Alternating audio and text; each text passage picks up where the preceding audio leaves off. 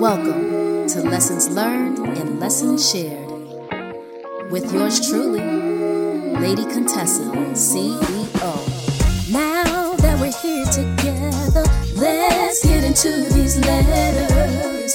Gotta share everything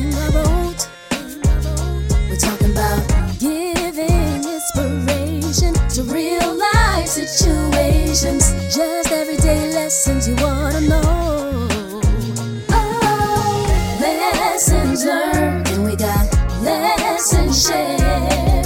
You're in the right place if you wanna get it here.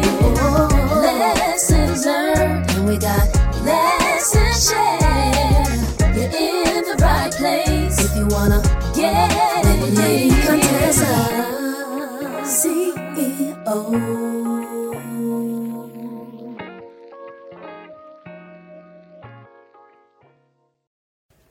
Y'all. Welcome to Lessons Learned and Lessons Shared with Lady Contessa CEO. I trust this message finds you well and thriving. In such a time as this, I would like to discuss a matter of phone etiquette that pertains to our interactions with friends, family, and colleagues. It's a topic that, while seemingly minor, plays a significant role in fostering respect and maintaining trust in our relationships. So let's get into the reading of the letter entitled Promoting Respectful Phone Etiquette in Our Lives. In our increasingly connected world, phone calls have become an integral part of our daily routines. They allow us to connect with others instantaneously, bridging the geographical gaps that once separated us. However, with this convenience comes the responsibility to ensure that our actions in these digital conversations reflect the values of respect and consideration.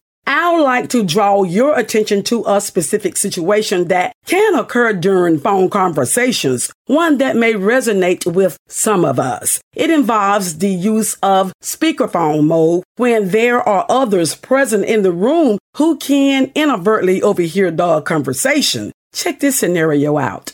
You receive a phone call and without prior notice or consent, the caller is put on speakerphone, allowing everyone in the room to listen in. While this might appear harmless on the surface, it has implications for privacy and trust. Here are some key considerations. Number one, respecting privacy. When someone calls us, they may share personal or confidential information that they would prefer to keep private. Using speakerphone mode without their knowledge may unintentionally breach their privacy.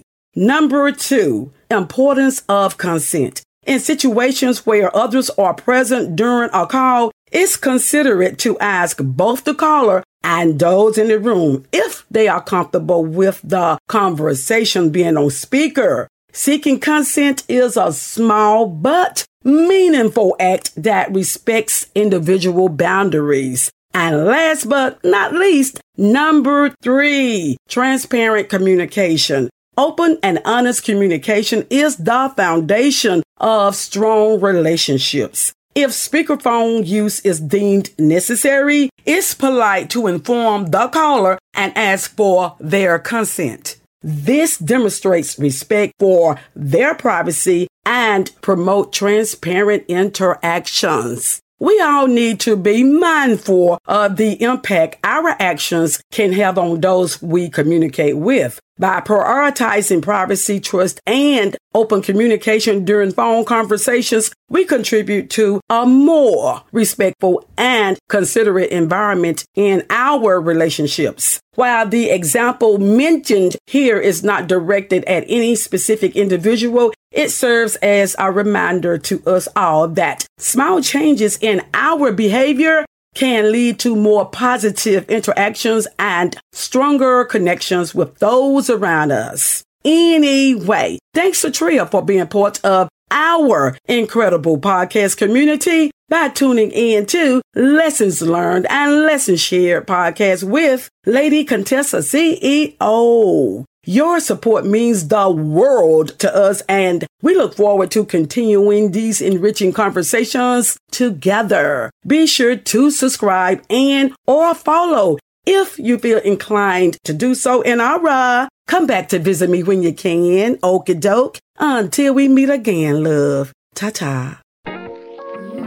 Thank you for tuning in to Lessons Learned, Lessons Shared with Lady Contessa CEO, where we always have a lesson for you. See you next time. Every experience is a lesson